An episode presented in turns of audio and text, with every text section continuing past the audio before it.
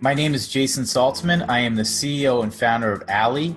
Alley is a post incubator in New York City. Actually, we have a few locations now. Last year, we grew into two more cities. We started in New York City in 2011. And are you from New York City? I'm from New York. I'm sort of bridge and tunnel. I'm from Long Island, but I've lived in the city pretty much my whole adult life with a, a minor stint in South Florida. What do you like about New York? I like the pace. I like everything, first of all. Sort of like a New Yorker through and through. I remember escaping Long Island to go to the city when I was very young and sort of like embracing the, the vibe and the ambiance of a fast paced, you never know what can happen place that I felt was really filled with opportunity. So if I could say one thing about New York City, it's definitively the vibe of being here is unlike any other city in the world when you got into entrepreneurship, was that at an early age in New York or when did you decide to go ahead and get into entrepreneurship?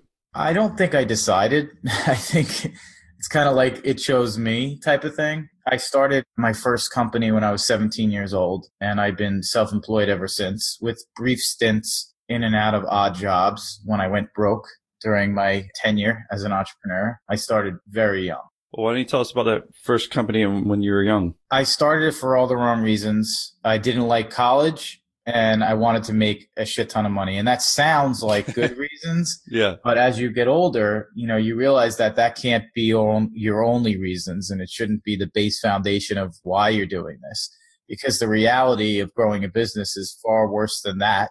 You don't just have one boss, you have as many bosses as you want to cater to within your company, whether it be your employees, you actually work for them, oddly enough, and then every customer is your boss too. Everybody that you have to do business with, you have to listen to and adhere to. And as far as freedom, you could pretty much give that up because for the beginning, and for the unforeseeable future, while you're taking on this endeavor of growing a business, you could pretty much kiss your life goodbye mm, yeah. in most cases. And that's what I did. Early on, I started in the call center business. I sold pretty much everything, mostly data. We aggregated a lot of information and leads for different sales offices. Started smiling and dialing at a young age, which is what we used to call the call center business back in the day, and uh, kind of grew from there. Were you actually smiling while you were dialing or no? Hell no. There's nothing to smile and dial about. It's probably, it's probably, uh, but uh, you know, like everything that's super hard in your life, it teaches you the biggest lessons, right? Right. Yeah. So what do you think you learned from there? That I hated smiling and dialing? No, a lot. If I had to isolate a few things right off the top of my head, it's at a very, very high level it's not that you have to necessarily fall in love with the idea of what you're doing. I don't believe in you have to be like in awe. Oh my God, I love this. I want to get into it because the reality of getting in is far from reality when you actually get in and see what it's actually like. So I would say that, but once you get in and you understand what that world is like, you're going to spend so much time growing it. You have to find passion in it. I would tell my younger self, you know, have a little bit more passion in choosing what you do and who you work with which is really important. And the second thing is basically who you work with. I mean, it really defines you and your surroundings. And if you're working with negative and the wrong people, it could really have a negative impact no matter how much you're passionate about what you're doing. So those are kind of two things I learned about that side of the world. I remember the first thing I learned on my job outside of college was basically it was an hourly job or you just had to come in and literally clock in and clock out. And I worked there for a month and I learned that I hated that shit and never wanted to do it again. Yeah, sometimes like having those jobs that aren't that great reminds me like how thankful I am on what I'm doing today. So yeah, and motivates you to the best entrepreneurs in the world that I've met were pissed off at what they used to do. They were motivated by the fact that they don't want to go in that direction. So they're going to go in another direction for sure. Yeah. So you think that after that experience, that kind of tinkles on your mind. You think about that every once in a while to make sure that you keep going, or where do you go from smiling and dialing place? Uh, I think the logic of learning from the day before stuck with me, and it's and I'm not stuck on smile and dialing, but I am stuck on the lessons that I learned along the way to make sure I keep moving forward.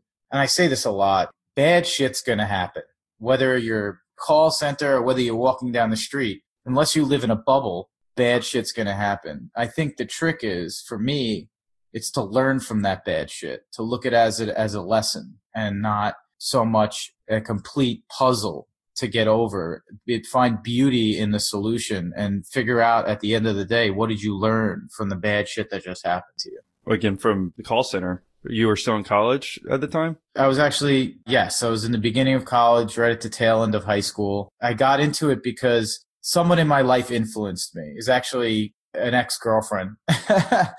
she loved really fancy things and I didn't have any money. Initially I started because I wanted to appease her her thirst for money. And and I, I remember when I went on my first date, I was just telling a story about this. I was when I went on my first date with her, she loved fancy restaurants. I didn't have enough money, so I sold my video camera to take her out. And I remember the feeling of having to sell something I loved. And I'm like, this fucking sucks. Like, I just don't want to be in a situation where I don't have money. Money is freedom. You know, you could do whatever the hell you want to do. I mean, it sucks that I was motivated by such poor intentions overall. You know, it wasn't like saving the manatees. It was to take a girl out.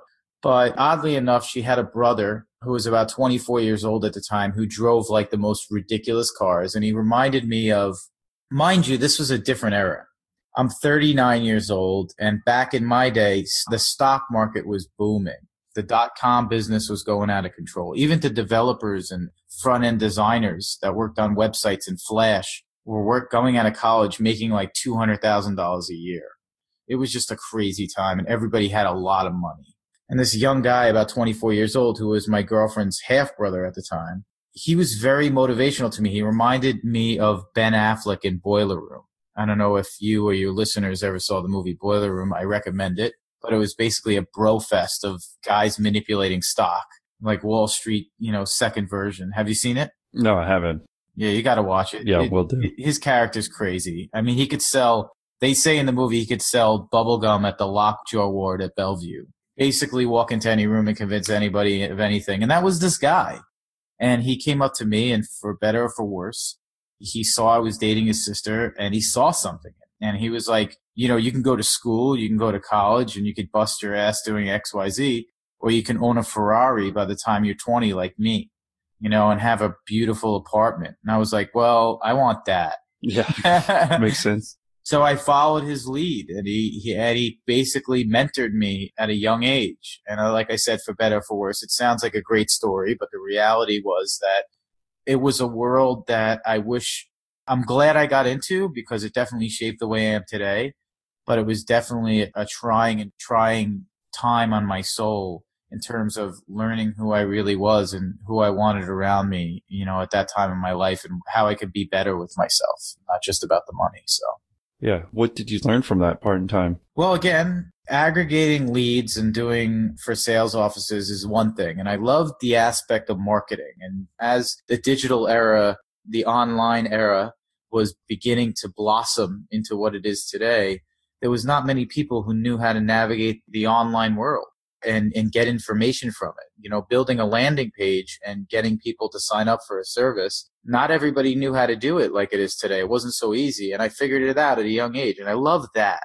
I loved experiential marketing, marketing in a world where it was new, being able to touch millions of people and getting them to do something, it really turned me on. But the end user, the people in the sales offices that I was selling to, it was a shit show.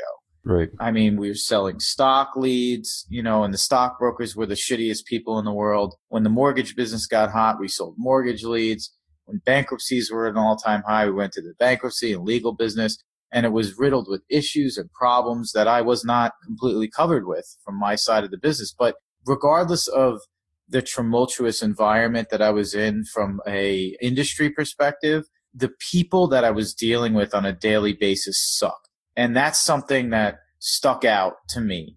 I always wanted to be around awesome people. And I think that my thirst in building what I built now is a direct derivative of saying to myself and making a deal with myself that no matter what I did, even if I was going to take a pay cut, I was going to work around awesome people. And it highly motivated to build a community that I'm surrounded by with today. And so, what exactly were you doing for your what girlfriend's brother? Yeah, my girlfriend's brother. Yeah, can you give us? Yeah, we never got married. You can't. I learned also I can't marry a girl who pretty much motivated with his going out to fancy dinners. you know that's good. Find a lot of content in that. Yeah, good. So, good thing you realize that. Well, I did everything, you know. Yeah. I well, first I learned the call business, you know, how to make calls, how to turn somebody's into a yes, very adept at. He was right. Bottom line is he saw in me that I had the gift of gab. And he was right. I'm always learning. I'm always trying to learn new things, but I definitely love sales from the point where and I don't mean like selling something aggressive. I mean like connecting with people finding something you believe in and, and showing them the world that you live in to decide that this is good for them and them empathizing with that you empathizing with them and basically putting yourself in their shoes and understanding psychology enough to show them in their own way how something works that could benefit them it's something i learned in that era and i loved it i loved that so that was something that I definitely take with me today. So, but in terms of what I did on a day to day basis, it was basically learn that side of the business. And then from there, learning how to go bigger and think bigger and not just think about me getting on the phone. How could I put other people on the phone and how could I get data for them to follow up on in an age where calling people was getting out of style? It's hard to think about this, but during the 90s, in the very early 90s, when you called somebody up on the telephone, they asked who you were. Right.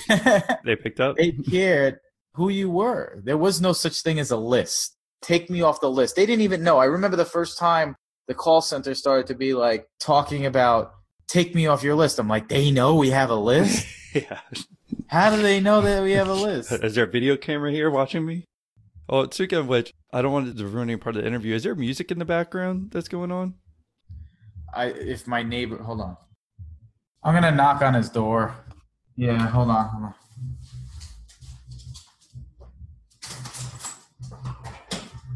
Hey, dude.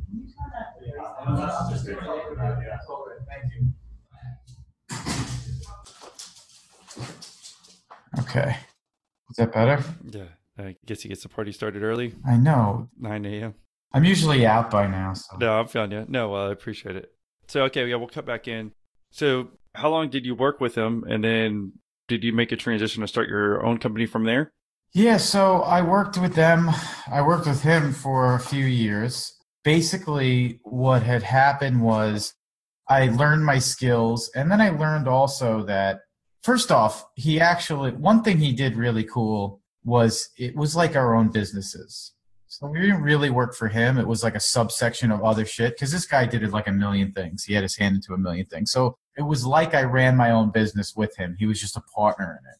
I shifted what I was selling, which I saw as stocks were dissipating and as the products that we were selling were dissipating, mortgages started to blossom during like the late 90s early 2000s where interest rates to where they were and the way the government was deregulating loans and everybody and their mother was doing mortgages. That's the world where all these sales offices wanted information. So i got into that business. One thing i definitely also learned from my early entrepreneurial life is agility not to stay in one place which is really important because a lot of people get stuck. Especially once they have some initial success they'll just keep doing it. Even though you might see in the long run it might not be working out. So yeah no i definitely agree with you on that. And so from there it seemed like you're own, owning your own company and that you moved into the mortgage space but is that when you started your first own company? Or just tell us about that experience. Again we built our own llcs at 17 so to me it was my own company even though i had partners you know you'll have partners your whole life if you're so lucky to build businesses the mortgage business, I got very complacent. And what I mean by that is it was around for a long time. I know that given on who's listening to this right now, if you think of the mortgage industry back in the day and the subprime lending market, you probably know it from like one movie. It lasted a really long time and it felt like we all had careers. And what I mean by that is that you kind of settle in. I think that that's another big lesson I learned. You know, never keep your feet completely solid on the ground in what you're doing because things can shift rather quickly. Because no matter how obvious it was to the eye after it was done, you know, they say hindsight has 2020 vision. It's definitively the case in this because nobody fucking knew how bad it was going to get. I went from having hundreds of thousands of dollars worth of clients one day and then the next day gone. Poof. It's over and by the way, having the same bills as I had when I was making hundreds of thousands of dollars. Were you living the high life at that point? Were you still dating the girl that was kind of expensive from what we hear? On and off. She lasted a long time in my life, but the reality was too long, probably. Definitely. Mm. But I lived, I definitely lived the larger than life lifestyle. I definitely had a ridiculous apartment that I couldn't afford. How much in rent, just so we get an idea for, because we have people from all over the world who are listening. At the time I was paying, and mind you, this is like I was 24 years old, paying like 3500 a month for an apartment in New York City. Yeah. Did you have other luxury stuff too? I had a BMW. I had a. My accountant told me that one year I spent thirty thousand dollars in Ketel sodas. so I had a pretty pretty big party habit going out, just doing that lifestyle, that unfulfilled, shallow lifestyle that everybody thinks they want. uh, Not everybody, but you know, given where I grew up, you think you want it, but when you get it, it's it's kind of shitty. It's a life that you know, it's it's not really purposeful. All right. Well, then the market basically crashed and you had all these bills still coming in. Did you have any have saved up money or were you basically just going through it even though you were making tons of money? No, I blew my money. I think at the time, I think it's always going to be there. And I think I've gone broke like seven times. I mean, it happens. It's part of, it's quid pro quo as an entrepreneur. I went through it as the market crashed. Again, like I said before, I still have the bills that I had when I was making a lot of money. And then when I didn't make anything and my clients went away, I still had the bills. They didn't go away with my money. I wish bills would follow money. Right. So you still had the bills and then, so what was your next step? Did you just had to move back home with mom or what? No, I so that was kind of a turning point actually in my life. When the business went away, I had kind of hit a crossroads and I said, what do I do with my life? Again, everybody thinks that entrepreneur the- for the most part, as I, you know, talk to aspiring entrepreneurs, many of you are probably listening to this who are thinking about building a business or starting to build a business. A lot of people think that this is something that you select and sometimes, in my experience, it selects you. I really wasn't thinking about being an entrepreneur my whole life. I was just rolling with life and seeing what pops up and going with my opportunities that were right in front of my face. It wasn't this glorious stand of, I'm going to work for myself. I'm going to do. I knew I hated working for other people for sure. Who doesn't? I knew I wanted something big out of my life, but I got engulfed in the game of it all. When your heart starts pumping and when you go broke and you wake up in the morning and you realize that you're still alive and you could do this shit all over again, you got all these skill sets that you learn that you want to apply to somebody, something else, and you don't want to work for somebody to give them these skill sets you learned because you feel like you could benefit your life tremendously and the people around you. That's a big fucking deal right there. So I kept going. And I think that it was at these crossroads when the mortgage market bottomed out. Now I don't have anything. I don't have any money. And I'm like, oh shit, what do I do to live? My dad worked in corporate America his whole life. So he got me a job interview at his old company that was a publicly traded company. My buddies, who I've known for many years, were like, dude, you kill it at a firm. I remember interviewing at Oppenheimer Fund, going into Midtown Manhattan and just taking an interview and and and I got every job offer because I I didn't really sweat it and I knew that I could do it and I basically knew how to get a job so well because so many other people worked for me. You know, I had hundreds of people working for me over the years. So I went into a job interview, I crush it. I'd say something like, "All right, forget about the small talk. Tell me what you want to hire." Like, who would you hire that walk through that door? Because I don't want to bullshit you and tell you I can do something I can't because that's just going to waste our time. And like saying something like that, they'd be like, "You're fucking hired," and I'd be like, "Oh shit," you know. And uh, because that's what I meant it, you know, I was like, "Look, I'm not going to sit there and tell you I could do all this shit and I can't do it. That's real." So I took that and I had my option. I'm like, "What do I do? What's the world around me?" It just so happened that I saw that the legal world lawyers suck at marketing. They have this like black and white cookie cutter approach to TV commercials and they knew nothing about online business. So I was really into and I knew that since the whole world after when the mortgage crisis hit got litigious, got super legal. Everybody needed a lawyer, everybody needed a bankruptcy lawyer, everybody needed to work on their loans, and I knew that dealing with companies weren't the right way, but lawyers, good lawyers needed clients and they didn't know how to get them. So I found some attorneys that needed some help and we I established a business model around setting up a new lead aggregation center, mostly catering towards attorneys and assisting them to get marketing. Then my crossroads were do I fucking take this cozy job at Oppenheimer? Do I go into this job where my dad got me? Or do I start my own business and I get investors? And that's something I never did before up to then. I never got investment for anything. It was really like me just making cash. So I had to raise money for the first time. So do I go raise money? Do I take these jobs? And it just so happened that I was talking to people I knew about my idea, and they were like, the first thing I learned in investing, in raising capital, that is, that side, is if you want, this is a very popular saying amongst those who are raising money, but for your listeners, it's very valuable if you don't know it. If you ask for money, you get advice, and if you ask for advice, you get money. And I asked people that I knew for advice, and they were like, hey, I'll do this with you and one of the guys that was like, I'll do this with you was, listen, I'll do this with you, but you have to move to Miami. And at the time, I was like, I love New York. I love the vibe. I love it. But this town beats you the hell up. You know, when you're down, shit's really down and it kills you. So I just wanted to get the hell out. At that crossroads, and I said, jobs or building a business with palm trees. And I decided the latter, obviously. And I moved to South Florida to start my new business. In 2008, are we at that time frame? Yeah, it was around 2008, 2009. Okay. And then so yeah, I, I stuck around a little too long in the world of mortgages to try to get all those clients back. And then just realized that wasn't going to come back. So then it was time to move to Miami. Wasn't going to come back. I, I was stuck on it. But yeah, because that's what, once you have some success in something, you keep thinking maybe there's an opportunity to come back. Because all it takes is one second for you to reel those clients back. It's a weird world, you know? Everyone was like, it's coming around the corner. It's just slow right now. It's going to, it's cyclical, you know, all this shit.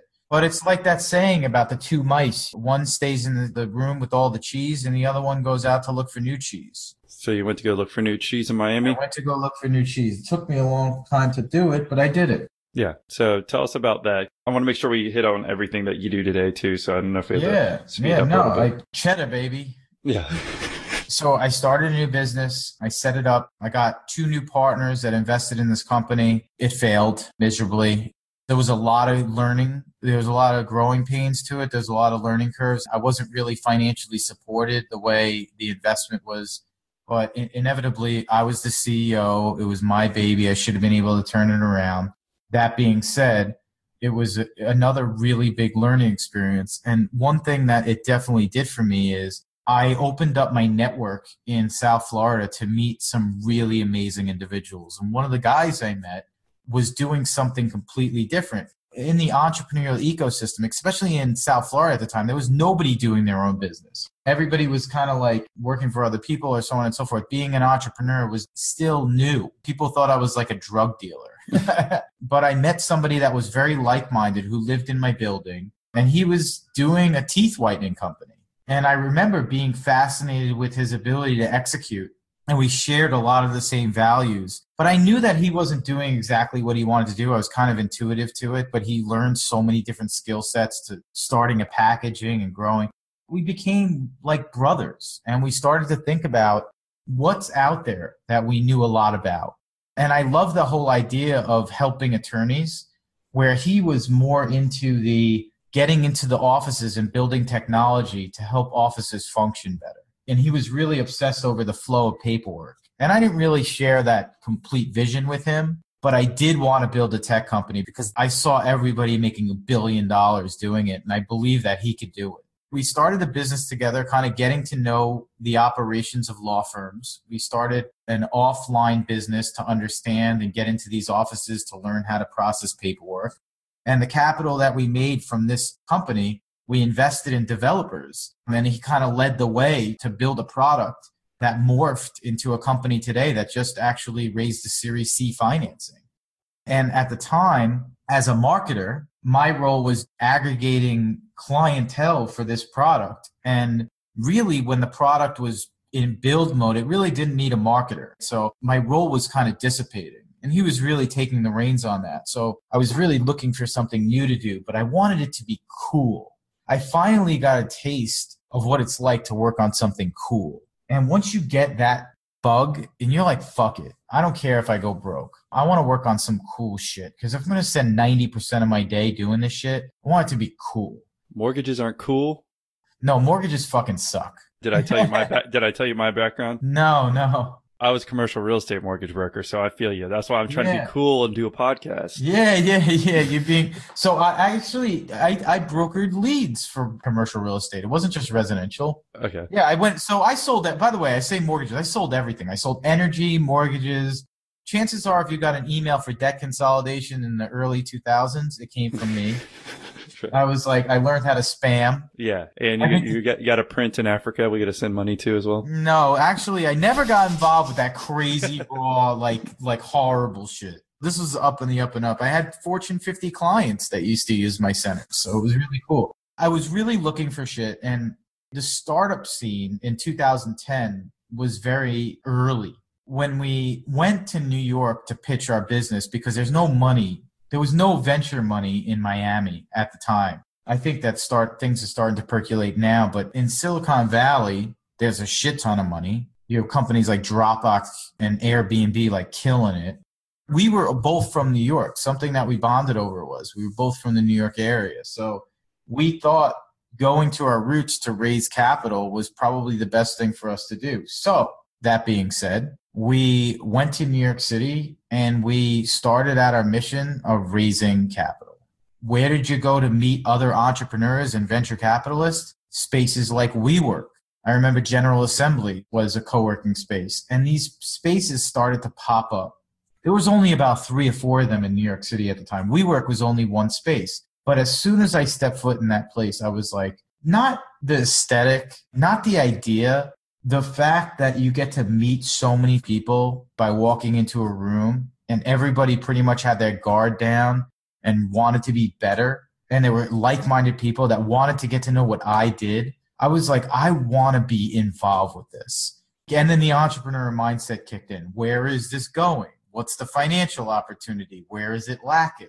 I thought to myself, you know, I'm from Long Island, and if I took a train every day to go all the way downtown where WeWork was at the time, where all these spaces started to pop up, it would take my commute would be four hours a day. So I started to think that there was a very missed opportunity in this communal co-working community space ethos in Midtown, like right by Penn Station. So I had this idea, open up a space in Penn Station, and the floodgates will open up because everybody wants to connect with awesome people. And before you go too much further, just so you kind of mentioned it, maybe people can figure it out. But if they don't know what a co-working space is, because I think New York's probably one of the first places it started, can you just explain to us what offices were like before and then what it was like when you walked into that? Sure. Like uh, shared office spaces were basically like what executives and what freelancers used to just have a place to work so they didn't freak anybody out by bringing them to their apartments. They were basically like an office that, you know, was cut up and shared with people that just wanted a place to work. And it wasn't really based on community and getting together and events. It was based on just basic fundamentals of having a place to work that was subsidized through a larger lease that somebody would take. And this shit's been around for a hundred plus years. But what was new and what spawned about a new industry that fed the growth of a company like WeWork is this need for people to get together, to share stories, and to have a support system that can help you through the shittiest of times, which is what it's like to build a business from scratch. That's what the culture shifted into that overall need. And as that need evolved, and as the entrepreneurial renaissance is what I like to call it, started to ferment where people stopped working at large organizations like Goldman Sachs and they wanted to build their own businesses. Instead, it fueled this fire of this need to work in a environment that, yes, it was productive and it was cost effective and it was a shared economy product. But, it, with, with the beauty of it and the reality of it is where can I meet amazing people that are going to change my life? And I was really stuck on that. And so basically you saw there's a couple of these spaces in basically downtown New York, but you wanted one that was closer to you or would be closer to certain areas. So you just started to start your own. Is that the deal? So I saw the need. Like again, I loved it. And as my entrepreneurial mind started working, is like, well, how do I do this? And where is the problem? Like, what problem am I solving? And they were packed. I mean, you couldn't even. I was like, how do I take a test? They're like, oh, you got to get on a wait list. There's no space for anybody. I was like, oh shit. You know, There's definitely demand. so that kind of, you know, I'm always into. So personally, I believe in, and I write about this, and I wrote an article in Entrepreneur Magazine about how I feel that competition. I know that guys like Peter Thiel is like, don't get into competitive spaces, industries. And I'm like, fuck that. That shit's validated. There's a reason why it's competitive because there's money to be made and it's already validated. you know, I don't have to think about it. Like real estate, there wasn't so much goddamn money in real estate that nobody would be doing it. So I felt the same way. So I was always looking for something. I'm not crazy like that. As much as a gambler as I am, I like to know that I'm putting my life around something that I don't have to think about the market so much. And I knew that the market was right. And I knew that there was nothing around Penn Station. There was nothing centrally located in New York that was accessible to all of the surrounding boroughs. So I pitched the idea. I did a back of the napkin, it's literally on the back of a napkin, in a steakhouse to one of my lawyers that I used to do business with, a New York commercial real estate attorney, guy named David Galanter, who invested in our other tech company, who was like family at the time. And I was like, what if I do this? And he's like, I'm in. This sounds fun. And so just from there, it, it blossomed into what it is today. No, it didn't blossom overnight. And I love the saying, it took me 10 years to look like an overnight success because there was a lot of, a lot of problems. I mean, look, I just had this idea. I got a yes really quickly. I didn't really understand what the hell I was getting into. And I lived in Miami at the time. The first thing I had to do was hop on a plane and move to New York City, back to New York City. So I had to kind of figure all that out and I had to get a lease. And David was very acclimated with the commercial real estate market because he's been a commercial real estate attorney for 20 plus years and he leveraged his connections to get our first space. But the lease took a year and several buildings fell through. Remember, at the time there were only three co-working spaces and that that presents its own issues. But from a landlord tenant issue, the landlords never understood the use. They, the WeWork didn't wasn't around, so they didn't. The landlords didn't understand that we were going to take a space and basically fill it with as many people as possible, and then throw parties. So, like once it got around to questions like, "How much credit do you have? What's the use?" You know, there'd always be a hang up with the lease to the point where it seemed many times that we had a lease and then it didn't go through, to the point where this was never going to happen in the first place. So, uh, you know, at least after lease that fell through, start to think, what the hell am I going to do if this doesn't go through? And then, just like a lot of the major deals in my life have gone down, it got down to the last wire, the last lease, and a moment of exhaustion, and we got a lease done a year later. And that was the beginning of my problems. Yeah, the whole time you were just trying to pitch this idea. Did you have money saved up? No, so it wasn't, I wasn't pitching the idea the idea was already solidified within me and now my partners at the time. It was about getting the lease done. It wasn't pitching. It was like, where is the space located? What's the unit economics? And then let's go into a lease negotiation, which, if many of you out there don't know New York City real estate, if leases could swim, New York City leases would be sharks. And I understand because that's what I was saying. I mean, I guess you were trying to pitch the landlords, not the investor at that point. Because yeah, because all those guys that are landlords are like thinking, well, why can't I get do this myself? Why do I need to lease it to these guys who can cut it up themselves? So Yep. understood that. So you got the lease, and you said that was the least of your problems. Yeah, the least of the least of my problems. Yeah, Well, you know, now it's getting down to the nitty gritty. So I didn't know anybody. So we originally thought that getting a marketing partner to the table would be a really great idea. So we hired this person who had a very large following on her uh, meetup platform. Her number one job was driving traffic into the space, and nobody showed up. that's not good. So we opened up. We actually opened up over a different name. It wasn't called Alley at the time. It was called something else. And then I started to go out. I started to meet people, and I'm like, "Hey, why aren't you working here?"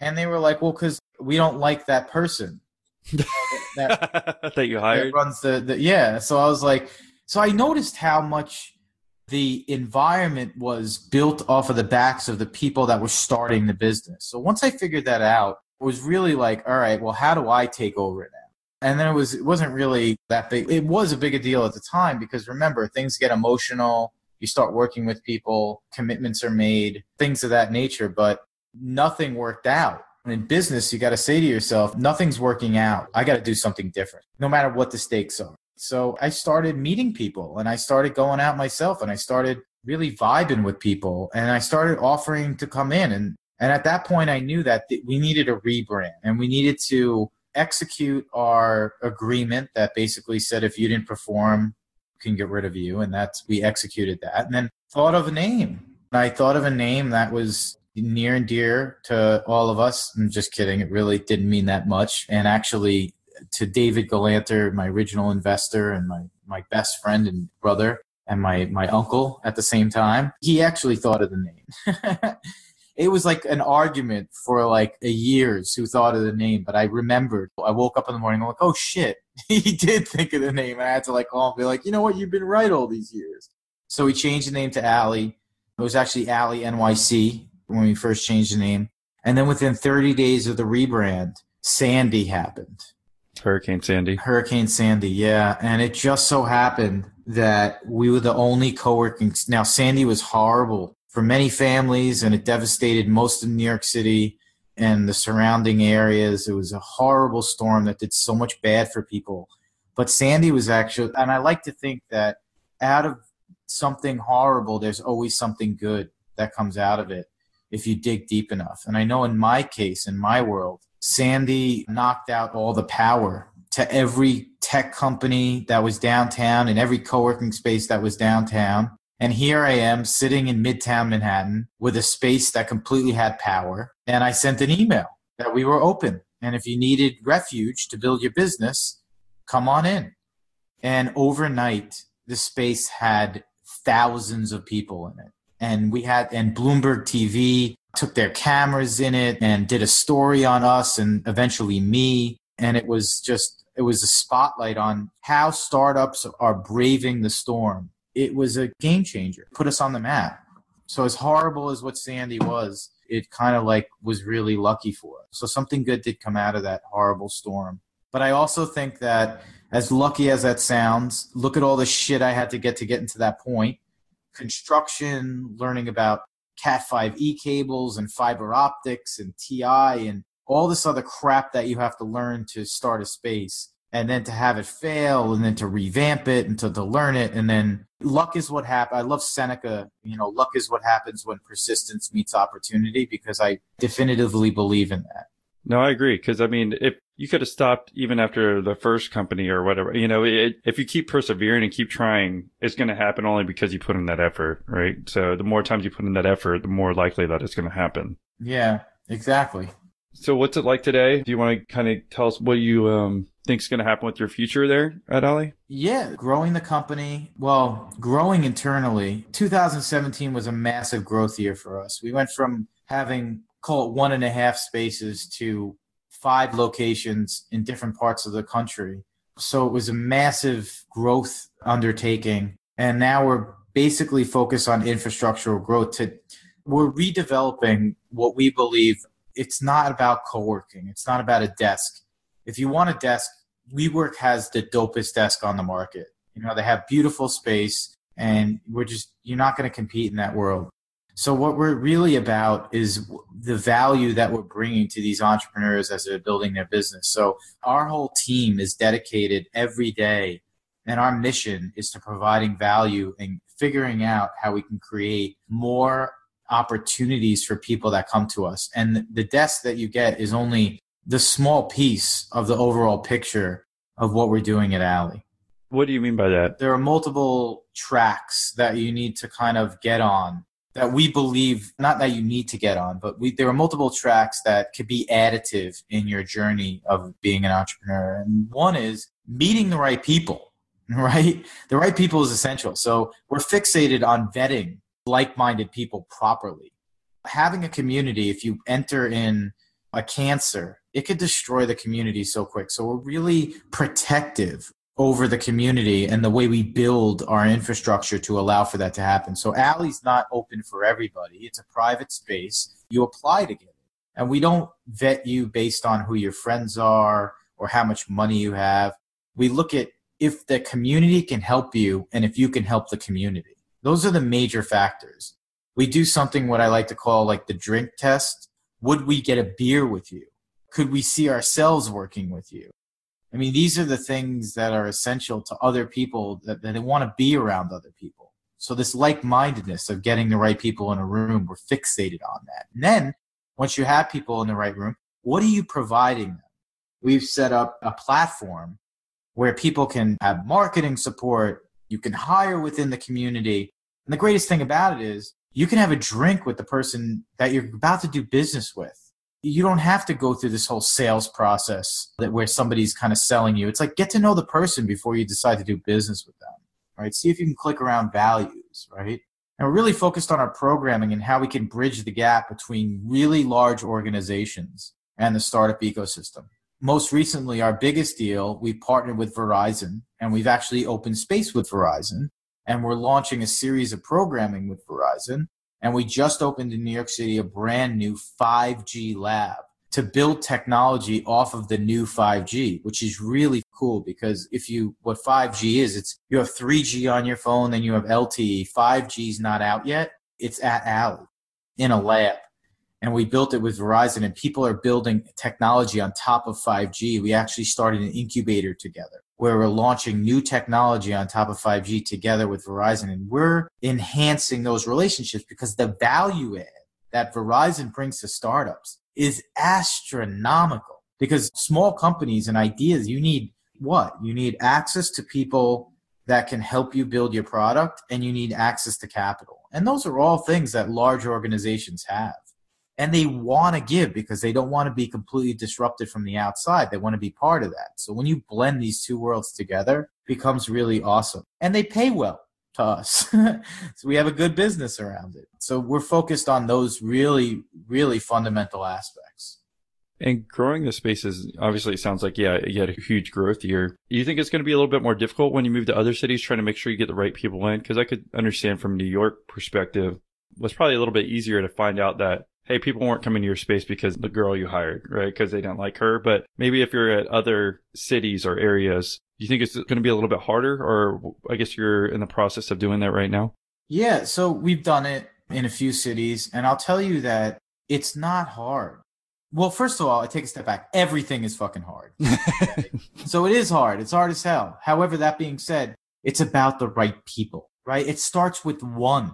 A waterfall starts with one drop of water spaces that are special start with one awesome person or two awesome people, then three awesome people. I truly believe as long as you're getting amazing people together and you're focused on creating value, you consistently nail that in, then people want to be around that. And that has, I've shared those values with the people that I'm humbled to be working around right now. What I've been able to do is surround myself around amazing people that teach me every day.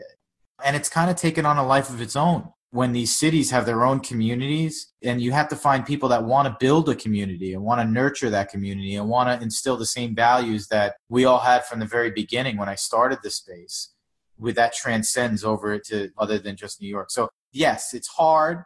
We have a formula and that formula is really around awesome people. And then once you do that, you have to let these communities kind of start up on its own. And you also have to get the right investors that can withstand that time that you're not going to make capital so as long as you build your business model right, there's something to be said about it. That being said, that might sound easy. I promise you, it sure is shitting. I can understand. I mean, I think most people might give up after a year of trying to sign a lease. Yeah, well, that separates the doers and the nots. Yeah, no, exactly. So, what do you project for Alley going forward in your uh, continued entrepreneurship experience? So Alley is focused right now on building internal infrastructure so we can offer more to our existing spaces. In the next year, we're going to be coming up with some mind blowing stuff for people to build on. So if you're an early stage thinker, or even if you want to work after hours and if you want to be part of something ridiculously amazing to build your business on top of, it's sort of like an amusement park Like we have the space. Now we want to put all these amazing rides in. So it freaks you the fuck out while you're there in a good way. well, in a bad way too. I mean, the shit's hard, you know, it's definitely a roller coaster. On that node, building internally so we can offer as much value as humanly possible and we can get you not only from meeting the right person to building a framework of what your business is going to become to you launching it and deploying it and covering all that content along the way. So you're going to see a lot of that. So expect a lot of content, a lot of value, new partnerships, the growth of existing partnerships and and a lot more. A lot of work. Hey there, one quick message. Hope you're enjoying all of our episodes. If you are, then consider subscribing to our weekly podcasts. Just search for Millionaire Interviews in your podcast player. And be sure to look for the Chuck Norris album artwork. Thanks again for tuning in. Where are you located now? So people, if they're listening, maybe they're in that particular city and they can check out one of your spaces. Yeah, so obviously we're in three locations in Manhattan. We have two in Chelsea, part of our 5G lab, that's in our headquarters. And then we have one in uh, Financial District, which is right next to the Freedom Tower, which is awesome. If you're in town, shop by, go in and ask for me. I'm either in one of those spaces. I'd love to meet you, show you around. It's pretty awesome. We're on Harvard Square, right? We have Alley Harvard Square, which is right next to Harvard on 10 Ware Street. And then we have our space in Washington, D.C. That's on L Street. So if you're in any of those areas, stop by, meet with me or one of the amazing people that are part of this growing team and see what it's like for yourself. See that vibe smack you in the face, and hopefully it motivates you to be part of an awesome community. Well, thank you for doing the interview. If people wanted to reach out to you and they aren't able to reach you in public and stop by one of the alleys, what's the best place for them to go ahead and say thanks for doing the interview or learn more about you? I have Twitter and Instagram. I'm all about Instagram right now. It's at Jason Saltzman or at Saltzman Jason on Twitter. Okay, that's pretty easy. Other than that, any parting words of advice now looking back through the interview or anything else that you wanted to bring up for the entrepreneurs that are listening? Yeah, if you're thinking about building a business, for those of you who are thinking about getting in and diving in, don't fucking do it. no, no, uh, be prepared the world right now seems to glamorize what it's like to build a business because all you hear about in the media is a company going public, selling for a $100 million, or raising a billion dollars on a Series D or E funding. That is the outlier to a much bigger thing that's happening right now. 99% of startups fail.